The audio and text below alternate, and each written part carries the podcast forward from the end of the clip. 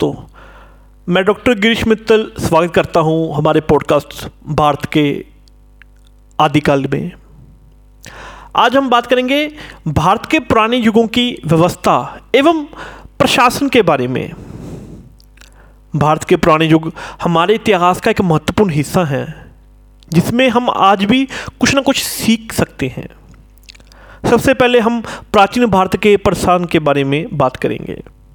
प्राचीन समय में प्रजा के विभिन्न भागों के लिए विभिन्न शासन प्रणालियाँ थी, जैसे कि जनपद, राज्य, साम्राज्य आदि। सबसे प्राचीन इतिहास में जनपद प्रथा प्रचलित थी, जिसमें प्रदेश का प्रबंध प्रजा के प्रमुख द्वारा किया जाता था। राज्य प्रजा भी इसके बाद आई, जिसमें एक राजा या रानी प्रदेश के प्रबंध के लिए जिम्मेदार थे।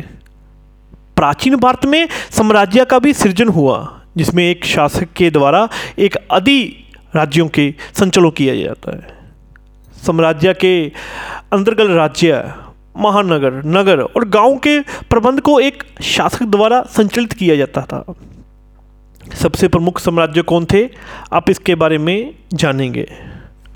भारत के पूर्वजों ने व्यवस्था और प्रशासन के लिए बहुत प्रभावी उन्नति की, जिसमें खुददारी के बहुत महत्व का है। खुदाई से संबंधित कानूनों की व्यवस्था थी, जिसमें खुदारी के अधिकार को सुरक्षित किया जाता था। प्राचीन भारत में धन और संपत्ति की सुरक्षा का भी महत्व था। अगले हिस्से में हम प्राचीन भारत के सुविधाओं के बारे में बात करेंगे। वहाँ की पत्री, सार्वजनिक पाठशाला और दूसरी सुविधाओं के विकास पुराने सपनों से कम नहीं थे। हमारे पूर्वजों ने केवड़ी को जिनाने के लिए नगर जुंखौदा नाम का शहर है। वहाँ सुविधाएँ उपलब्ध कराने में अपूर्व कामयाबी हासिल की, क्योंकि वहाँ विशाल शाहिर इदराहों से सभी प्रकार की सुविधाएँ प्रदान करता था। समाप्ति के लिए मैं ये कहना चाहता हूँ कि भारत के पुराने युगों का व्यवस्था एवं प्रशासन बहुत प्रभावी था।